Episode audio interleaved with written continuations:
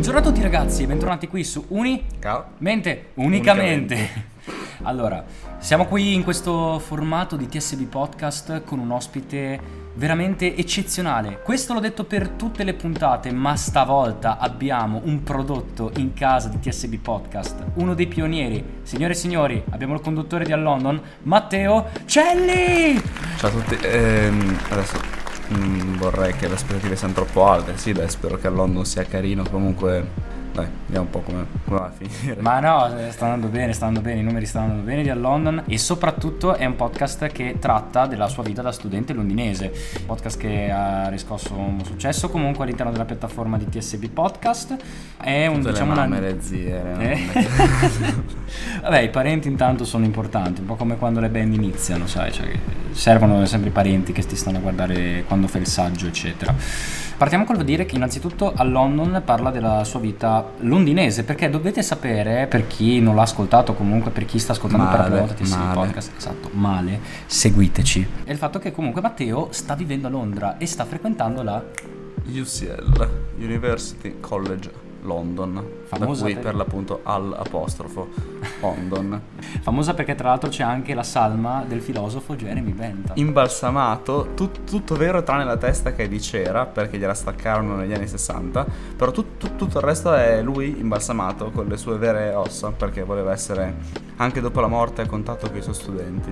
Beh, eh, altro che TSB Podcast che fa le chiacchiere filosofiche. Qua si fanno veramente le chiacchiere filosofiche con un filosofo del 600. Sì, non risponde, è di poche parole.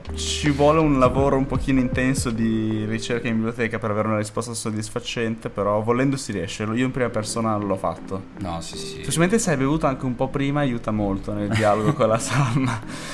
sì, sì, sì, no, assolutamente. È veramente un'università unica.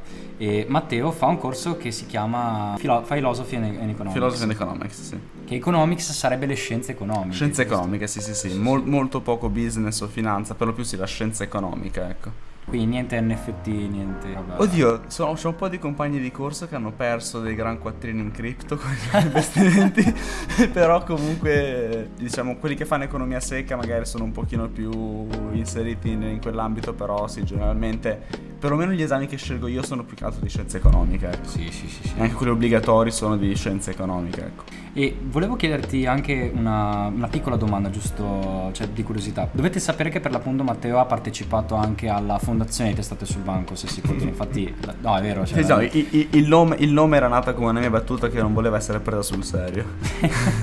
Sì, era nata perché effettivamente noi studenti, oltre ad essere delle testate, tiriamo delle grandi testate sul banco. Esatto. O sul Quindi banco. nel caso non si fosse già capito il, il doppio senso dopo tutti gli anni che ci seguite regolarmente, vero?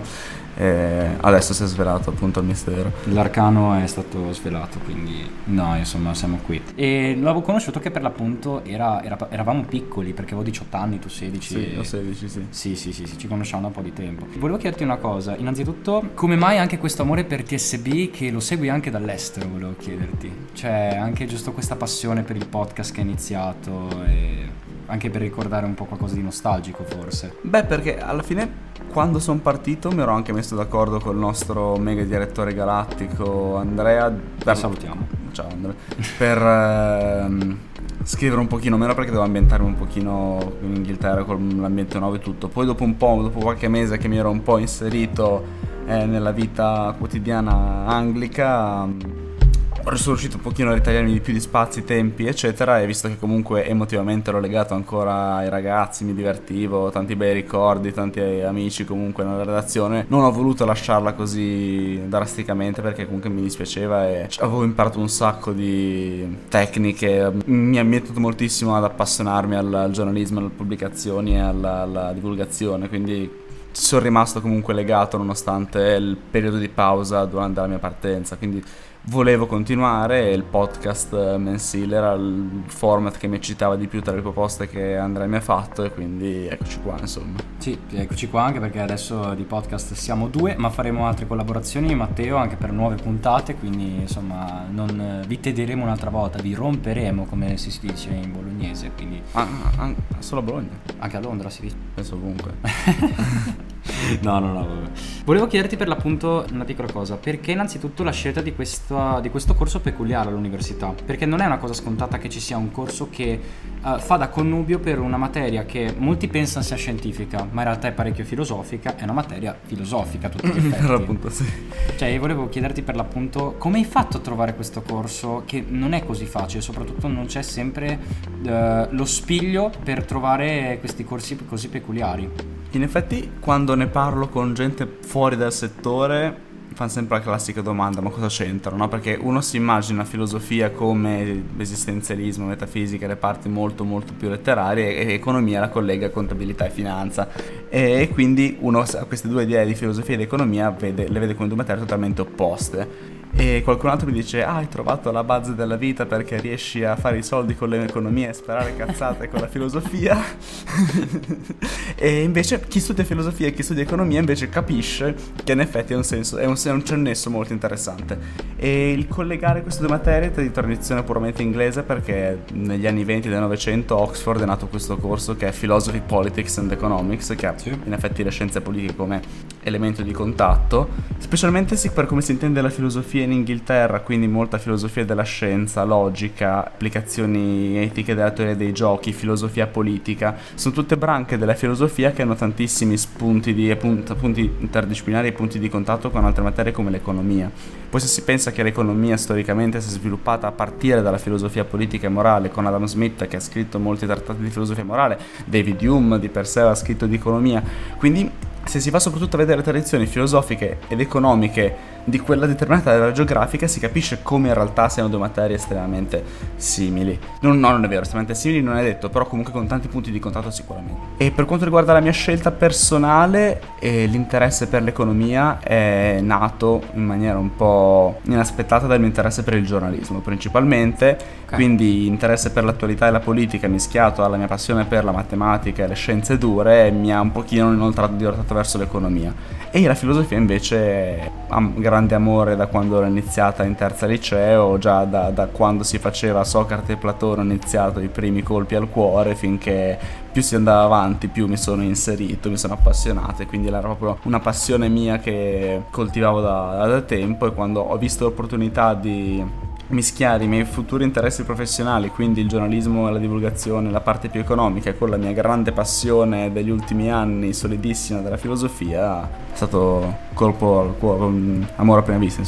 e, e UCL sia, quindi. Volevo anche chiederti, tu avevi preso in considerazione anche dei corsi italiani per UCL di andare all'estero, proprio eri puntato di lasciarlo? Guarda, UCL all'estero sono anche nate da una sorta di adattamento psicologico all'idea di lasciare un po' casa, nel senso che sì avevo guardato molti corsi dell'Unibo, il mio orientamento è iniziato guardando il sito dell'Unibo, la prima idea è stata quella, poi dopo, eh, per le scienze politiche, c'era un corso che mi piaceva molto, appunto per restando nell'ambiente giornalistico, mi piaceva molto in Bocconi ed ero sono entrato a questo corso in Bocconi facendo il test, quindi già l'idea di Milano mi aveva fatto abituare a lasciare casa e a fare magari corsi non in italiano, eccetera. Quindi ho cominciato a curiosare anche un po' in giro per l'Europa e ho trovato i corsi in cui mi rivedevo di più personalmente come interessi nel Regno Unito, proprio per questa commistione tra eh, studi filosofici e scienze economiche e politiche. Ricordiamo anche che comunque Smith ha scritto un libro importantissimo che è La ricchezza delle nazioni, sì. che è più filosofico che, che economico. Scusi. Anzi, la prima, proprio la prima unità del mio libro di testo ha una intervista intervista a Thomas Piketty, che è uno dei principali economisti contemporanei, uno dei,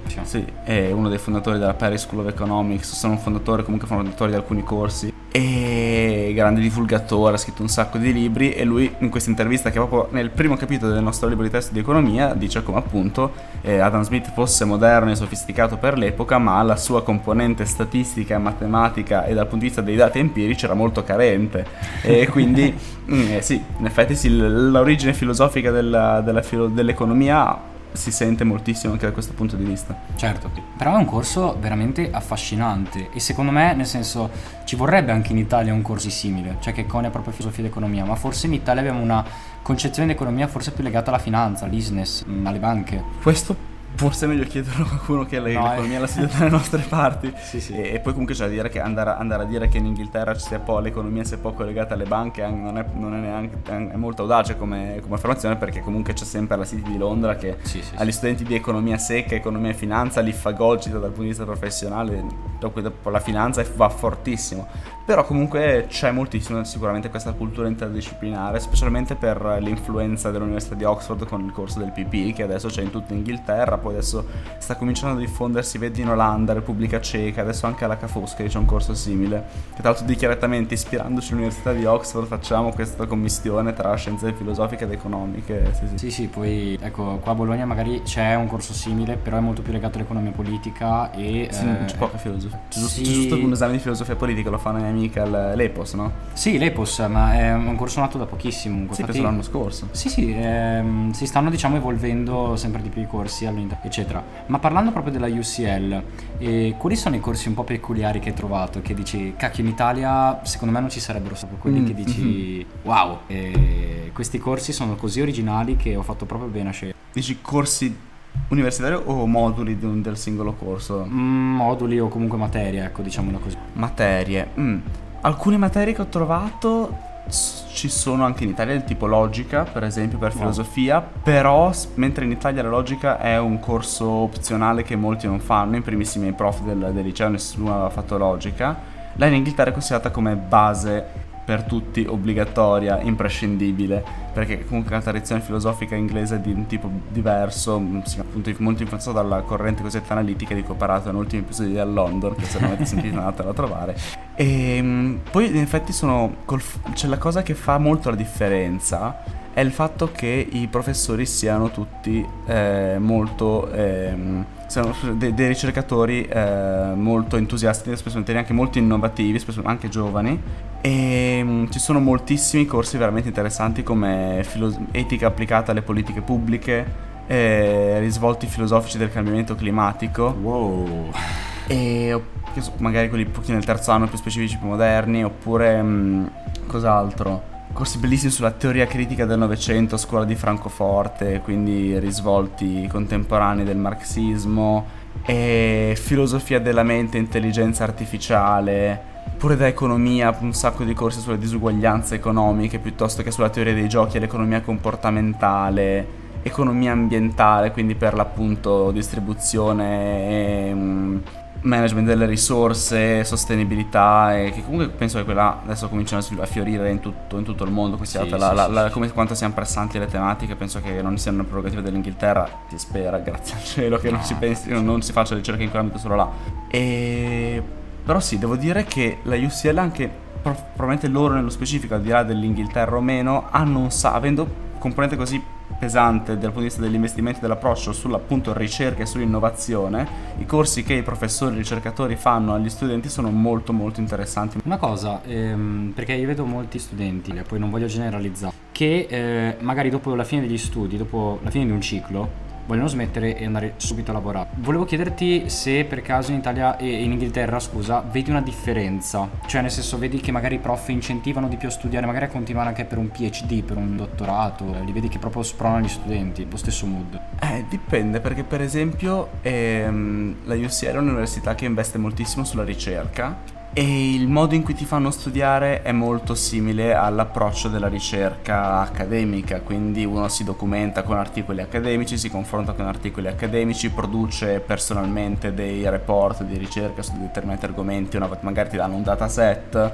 una domanda e tu in base ai dati ti fai i tuoi calcoli, le tue statistiche, le tue equazioni e vai a leggere la letteratura passata. Quindi per esempio per economia vedo che l'approccio è molto molto simile alla ricerca, però vedo molti, moltissimi orientati al cercare lavoro dopo la triennale, moltissimi che già dal primo anno di università cercano di fare tirocini con le banche e per gli studenti di economia l'ambiente dell'investment banking e della consulenza finanziaria è molto molto ambito, quindi sicuramente è una, una, una cultura professionale molto viva e molto attiva anche da, anche da parte degli studenti, là c'è. Dal punto di vista della didattica vedo i professori molto orientati alla ricerca e comunque c'è anche però, a parte, magari è una caratteristica della, della UCL, immagino che la London School of Economics sia molto professionalizzante, è, è, è, anche una scelta di tipo di università che vuoi fare. E ehm, però sì, c'è da dire che sono tantissime career fairs in cui nei periodi magari di fine sessione in cui c'è meno da studiare, un sacco di aziende vanno al campus con il loro banchetto, danno i loro contatti, raccolgono i contatti, presentano i loro progetti, quindi c'è tantissimo legame sul campus proprio con, con le aziende, ecco. Quindi ah. entrambi, sia le, le componenti accademiche di ricerca nella didattica, sia la componente professionalizzante dal punto di vista appunto delle fiere, delle, degli stage, delle, delle bacheche, delle, delle aspirazioni degli studenti, cioè entrambi. Cioè bellissimo, che ti stavo per fare proprio la classica domanda all'italiana, tipo, eh ma lo sbocco occupazionale quindi è concreto oppure no per questa laurea? Di, di, puoi dire di sì adesso, puoi confermarlo. Che... Volevo che poi c'è da dire che con filosofia ed economia dopo io ho intenzione di continuare un po' a studiare, anche perché mi, ho scoperto che la ricerca in ambito accademico mi piace molto come approccio, come stile. Bello. Quindi volendo potrei o buttarmi sulla filosofia o fare qualche una scuola di giornalismo dopo, but- magari andare sull'economia. E, ehm, avendo comunque due materie molto ampie, molto interdisciplinari di per sé, e devo dire che come, come further study, come studio successivo, come ulteriori appunto corsi di laurea come eh, progetti di, di occupazione, lo spettro si fa molto ampio, cioè dire l'umorismo sull'umanista disoccupato lo si fa anche lì. Però c'è da dire che dal punto c'è una, una attenzione culturale alla, alla, formazione professionale molto molto viva. Ok, che forse in Italia alle volte un po' manca, nel senso, visto anche di, non, non, sono ecco, un grande amante di fanpage, però visto che Ologo è un, per l'appunto ha conseguito magistrale, dottorato in archeologia e veniva sfruttato, forse c'è un grande problema in Italia. Non mi è ancora capitato di vivere appunto quel tipo no, di situazioni, certo, certo, chiaramente. Certo, certo, ovviamente parlo se per sentito dire, se in base agli però c'è da dire che se da un lato comunque ci sono i, gra- i classici Eh ma Marchion ha fatto filosofia e, e la filosofia era l'arte del futuro per la sua interdisciplinarità intrinseca E c'è anche da dire che è vero che si, si, respira, molto, si respira molto con grande pessimismo per quanto riguarda le, le lauromanistiche nell'ambito delle arti e l'idea che sia comunemente anche magari degli articoli di giornali che si leggono è sicuramente abbastanza pessimista, questo, questo è vero. Sì, infatti ti ho voluto eh, cioè, scegliere come ospite per un motivo, nel senso che tu sei la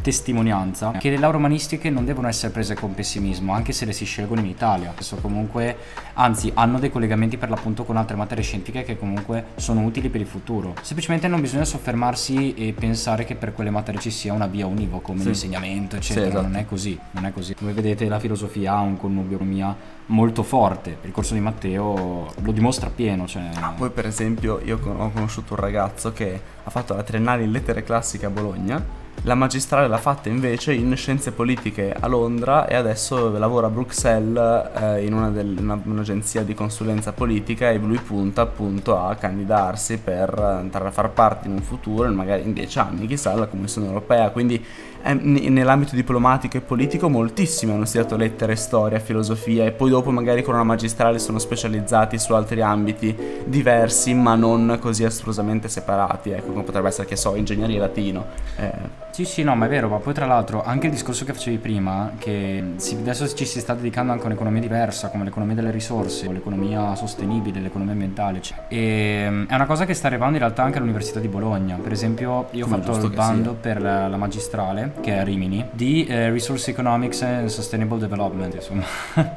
Poi c'è anche da dire, se uno va in sezione economia di una libreria, adesso parlo della libreria Waterstones di fianco all'università, però immagino che adesso anche a Feltrinelli potrebbe essere simile a Intuito, e ci sono molti libri di, di, economisti contemporanei che parlano appunto della fine dell'idea di homo economicus totalmente interessato a se stesso e razionale ma un focus più sull'importanza dell'altruismo e dei fattori culturali nelle scelte, nelle scelte economiche. Oppure molti economisti tra cui per esempio il premio Nobel Amartya Sen che si focalizzano sull'importanza delle componenti etiche e, della, e del pensiero etico all'interno appunto delle scienze economiche. Quindi comunque l'economia etica, la storia dell'economia sono, sono il futuro della materia perché si sta rendendo conto che modelli totalmente astratti e matematici basati su supposizioni come individui razionali e eh, egoisti hanno portato a eh, grandissimi errori di previsioni come nei grandi momenti di crisi come per esempio la crisi del 2008 eh,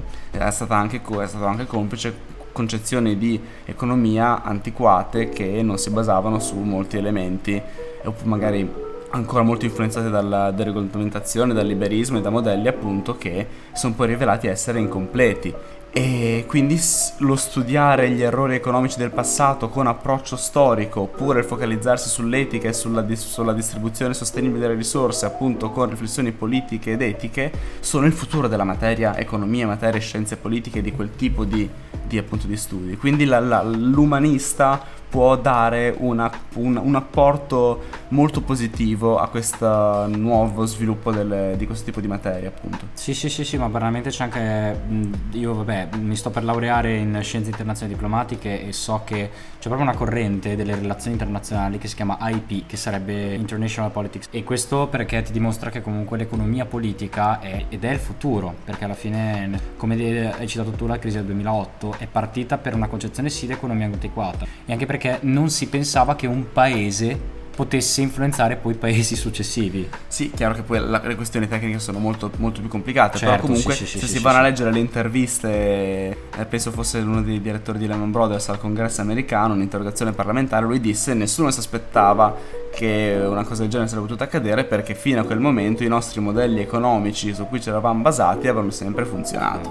Quindi comunque i nuovi approcci contaminati dalle scienze umanistiche sono decisamente di beneficio, ecco. sia per quanto riguarda l'atteggiamento mentale puramente del mettere in discussione qualsiasi cosa che hanno i filosofi e che hanno i letterati, sia invece quanto riguarda l'andare a analizzare metod- meticolosamente gli errori passati che hanno per esempio gli storici. Però ti ringrazio anche perché comunque questi spunti di cultura mi piacciono sempre nei podcast, è sempre bello parlarne e comunque è anche bello acculturarsi su questi argomenti. Quindi ragazzi se siete interessati di economia eccetera, non pensate sia solo ragioneria o finanza, sbagliatissimo. Altro che, altro che non penso che farò neanche un modulo di contabilità o bilanci. Sì, lascia stare che l'ho fatto. L'ho fatto, ho fatto una pessima scelta. No, comunque. Poi c'è chi piace, eh, ci mancherebbe. Sì, cioè, non, no, no, cioè, se, se, se, vi piace, chiaramente, meno male che a voi piace, così io non ci, non ci devo pensare io. Eh. No, gra- grazie. Se, se, vi piace, se vi piace la contabilità, ve ne sono infinitamente grato, così ci sarà qualcun altro che se ne occuperà al posto mio.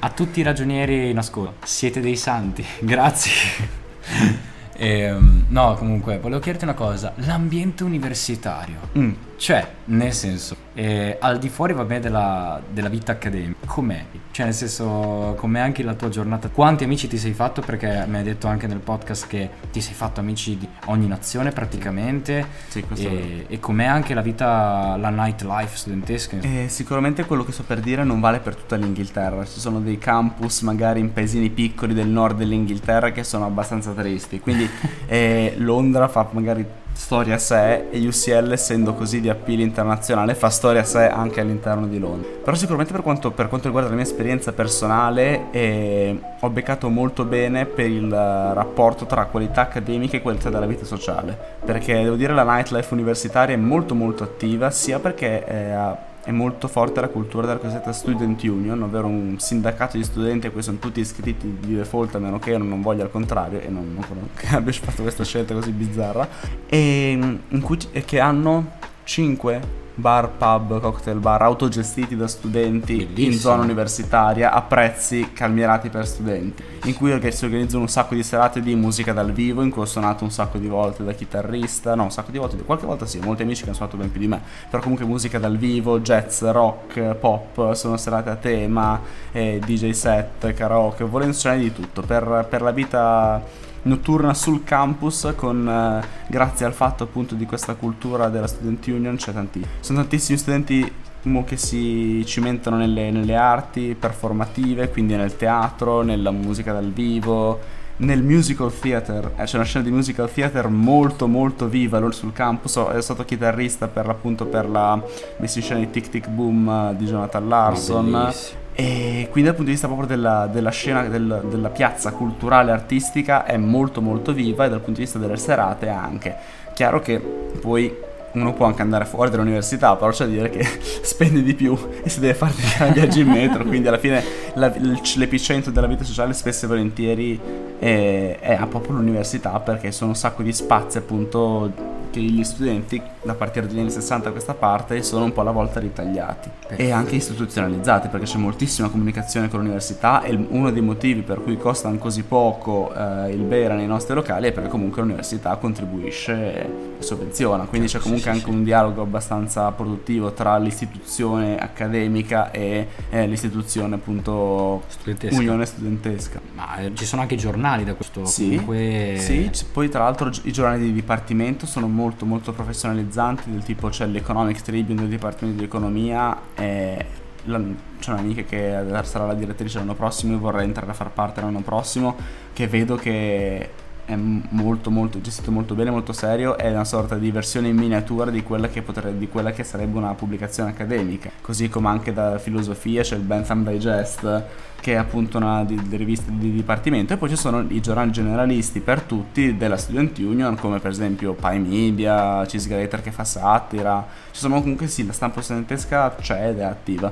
Un po' devo dire testata sul banco ha più follower su Instagram di Pi Media della UCL questo, di questo ci possiamo vantare. Oh, magari scatta una collaborazione comunque, perché noi vogliamo aprire anche un portale di economia, intestate sul banco. Bene, no, io e Simone abbiamo questo progetto, vediamo se si nel caso ti chiamiamo Ci che starebbe ci metti in contatto perché molto, sì, sì, sì. sarebbe bello. Anche perché sono, tra l'altro, a, a fare philosophy, politics and economics alla UCL ho conosciuto un ragazzo che faceva il Galvani a Bologna Eh. e un altro ragazzo di Roma. Sì, sì, sì, sono Tornando per l'appunto sul discorso del- della vita universitaria, c'è anche un- forse un tasto dolente, però in realtà non è così dolente perché vedo degli, degli- dei ragazzi che conosco che sono andati a studiare in America che Mm. più o meno c'è la stessa nightlife londinese, magari ecco più c'è tipo le fraternities e le sororities. E, L'anno eccetera. non mi è mai capitato nulla del genere, non sono mai entrato in contatto No, niente no, di no, ciò. no. Ma eccetera, e, e forse anche Ah, il fatto che che di massoneria quelle robe, non mi, sono mai, non mi ha mai ispirato e grazie a Dio alla UCL non mi è mai capitato di entrare in contatto con nulla del No, genere. la massoneria a me mette in non so Madonna. cosa vogliono architettare nel Madonna, mondo.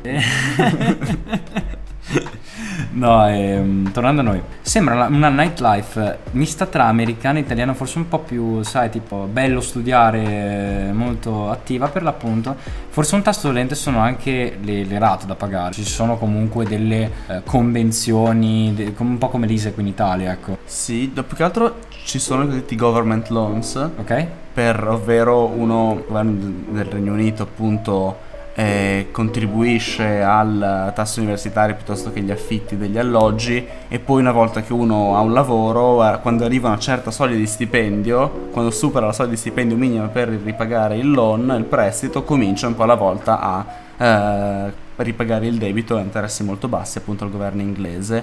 Pure sì, sono stati borse di studio, sicuramente pur, essen- pur non essendo sicuramente super eh, economico come può essere per esempio Germania dove c'è giusto un 60 euro di, di, di, di marche da bollo e roba del genere e comunque non è nulla di paragonabile agli Stati Uniti. Non è che se si parla inglese si, par- si paga come negli Stati Uniti. No, comunque le università sono comunque tutte pubbliche UCL è Ok, un'università ok. statale Questo è un dato interessante. Cioè, se un giorno volessi fare un PhD, cioè, a questo punto ci penso seriamente per il Regno Unito. che tra l'altro per i PhD gli Stati Uniti danno spesso volentieri delle borse di studio più generose eh? Ok. pagano, pagano molto alcuni così una volta per curiosare mi ero messo a vedere quanto paga un PhD in Inghilterra, negli Stati Uniti, Canada, Germania eccetera e l'MIT ti dà un 40.000 dollari l'anno comunque Porca eh. Sì, sì. Che poi vabbè l'MIT prima bisogna entrarci Sì, no, no, prima no. bisogna entrarci Ovvio, però ovvio.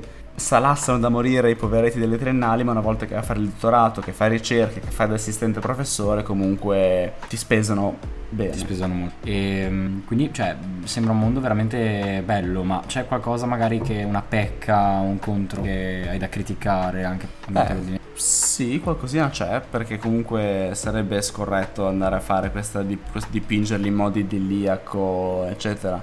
E per esempio, secondo me l'anno è un po' tanto tanto concentrato. Quando abbiamo lezioni ed esami siamo ipercompressi, però allo stesso tempo finiamo gli esami a maggio. Del tipo, Ok. non mi dispiacerebbe per niente fare un term un pochino più lungo, un pochino più diluito e finire gli esami a luglio.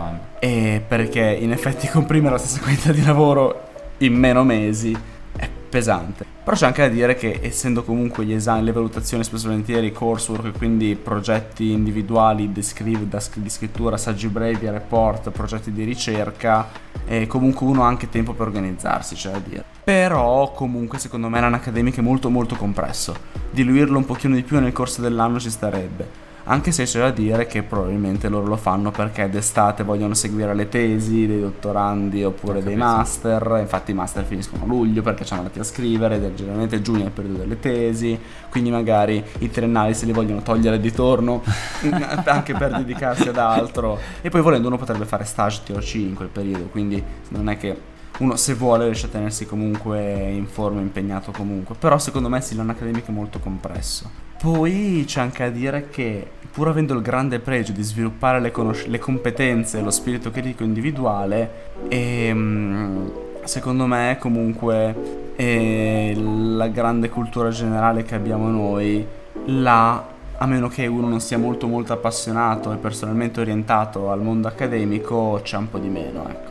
Okay. Magari anche complice il diverso, le diverse impostazioni del liceo, forse. Certo. Ma comunque l'atteggiamento proprio culturale all'apprendimento, così molto meno nozionistico, da un lato è più, diciamo, uno sforzo più efficiente, ecco. Perché magari le cose le impari facendo, facendo in prima persona, inizi già da, dall'inizio a, eh, ad abituarti al creare i tuoi elaborati personali, il tuo spirito critico, che è molto bello.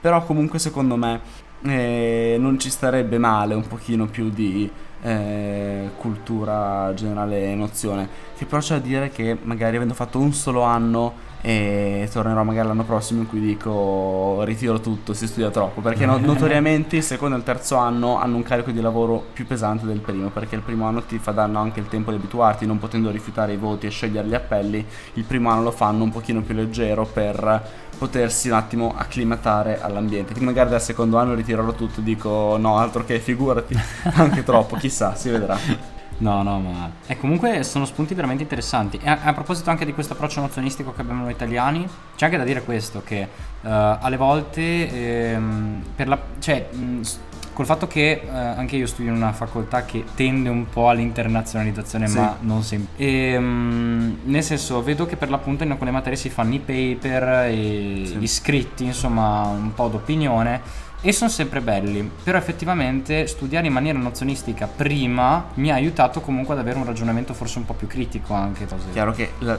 la tua opinione su un paper di filosofia o di scienze politiche è comunque sempre iperdocumentata. Eh? Certo. C'è una maniacalità nelle citazioni delle tue letture che è del tipo avevo fatto un lavoro micidiale per fare la bibliografia e gli appunti erano apprezziamo lo sforzo, ma potrebbe essere ancora più precisa perché man- manca la pagina del, dello scritto di Bentham da cui hai preso questa, questo spunto. Cioè, là sicuramente non è un'opinione libera, questo è sicuro, è no, no, no. Una, una documentazione meticolosa, maniacale e molto bibliografia a sì, go sì. ok. Sì, sì. Sulle bibliografie sono molto severi, sulle bibliografie, sugli spunti e sulla documentazione precedenti. Però c'è da dire che se una bibliografia è troppo lunga e non fai spiccare la tua opinione, un voto più alto di tanto non te lo danno. Mi è capitato in un paper di filosofia politica che mi dicevano ottima, ottima lettura esterna, letture ulteriori, further reading, eh, apprezziamo molto il tuo impegno, eccetera. Però ti sei basato troppo sulle opinioni di altri filosofi. No, bruttissimo quando dicono così. Cioè, Quindi sì, c'è da dire che vogliono entrambi un grande rigore nella bibliografia, nella documentazione ulteriore in più, ma anche vogliono sentire la tua voce personale in mezzo al, alle fonti, appunto, alla tua documentazione, al tuo studio preliminare. Bene.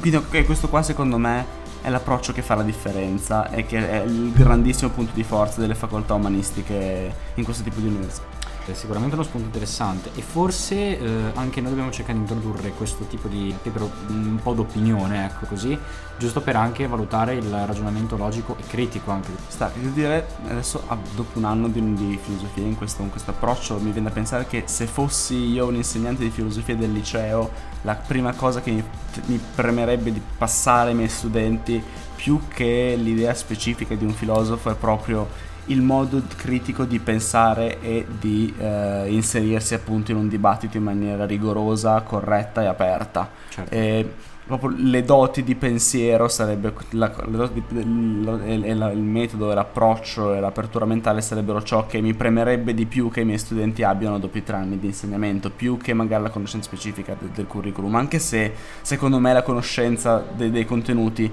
è fondamentale per potersi inserire nei dibattiti, per lo stesso motivo appunto che dicevo prima delle bibliografie e della documentazione rigorosa preliminare appunto al poter esprimere la tua opinione. Insomma. Io ti auguro di diventare un buon professore, assolutamente. E per concludere la puntata faccio, ovvero c'è qualcosa che consiglieresti a qualcuno che eh, vorrebbe uscire da una sorta di comfort zone, ma c'è qualcosa che lo frena, come proprio un freno a mano, non so mm. come dire. Qual è il consiglio che daresti? Beh, devo dire che fa sicuramente paura. Io in primis, prima di partire, terrore, oddio, non, non rivedrò più i miei amici, mi, sem- mi, sentivo di andare in guerra in Kenya piuttosto che a studiare in Inghilterra, dico, non pensavo che tutto quello che mi stava caro in Italia non l'avrei mai rivisto più prima di partire, momenti di, di, di panico e disperazione, però comunque sono dei passaggi necessari e in, che capitano anche ai più entusiasti e se credete che ne valga la pena non fatevi frenare dalla paura di lasciare tutto perché comunque non lascerete tutto. Io i miei amici più cari li, li vedo ancora sono a Bologna in questo istante e esco con loro. E um, vi farete dei grandi amici fuori conoscerete fa, quando un po' alla volta ci vuole un po' ad abituarsi ma una volta che vi inserite vi sentirete a casa anche in un posto diverso da quella che era casa vostra prima, sicuramente quello che aiuta è essere estremamente proattivi e l'essere fuori e lanciarsi fuori dalla propria zona di, di comfort è un'ottima scusa per eh, sperimentare quello che aveste sempre voluto fare ma che vi siete sempre tirati un pochino indietro per inerzia, per pigrizia, per abitudine di fare altro e vivere da soli fuori da casa è un'ottima scusa per buttarvi in un sacco di circostanze. Uno dei miei migliori amici l'ho conosciuto perché così conoscevo poca gente, l'avevo intravisto a una lezione, lui pranzava da solo, io pranzavo da solo e coattamente sono andato da lui, mi sono seduto di fianco, mi sono messo a parlare, roba che magari eh, qua a Bologna che ci vivete da vent'anni sembrate un pochino bizzarri se fate una roba del genere, là invece che nessuno conosce nessuno e si è appena arrivati è una cosa che è percepita come normalissima e giustissima, quindi questo, le transizioni offrono anche tantissime opportunità di appunto rompere il ghiaccio, di eh, buttarsi in modi che non avreste mai fatto prima perché appunto eh, dovete costruirvi una nuova vita che è una cosa che fa paura ma è anche una grande opportunità ecco per sperimentare cose nuove vivere vite nuove che magari volevate ma per inerzia non avete mai intrapreso io ti ringrazio tantissimo, per me questa è stata una puntata molto bella perché è stata anche ricca comunque di spunti culturali che secondo me fanno bene a questi speriamo. No, no, nel senso, cioè, fanno bene e ringrazio soprattutto che cioè, non so come dire, sei tornato in TSB in un nuovo formato perché è nel formato podcast. Sì, per prima mi occupavo della, degli, articoli settimanali su Instagram. E spero sì. di poter collaborare con te per altre puntate. Ci mancherebbe. Ok, noi siamo qua e per il resto niente. Ci rivediamo vediamo qua su TSB Podcast e con Uni. Mente Unicamente. Unicamente.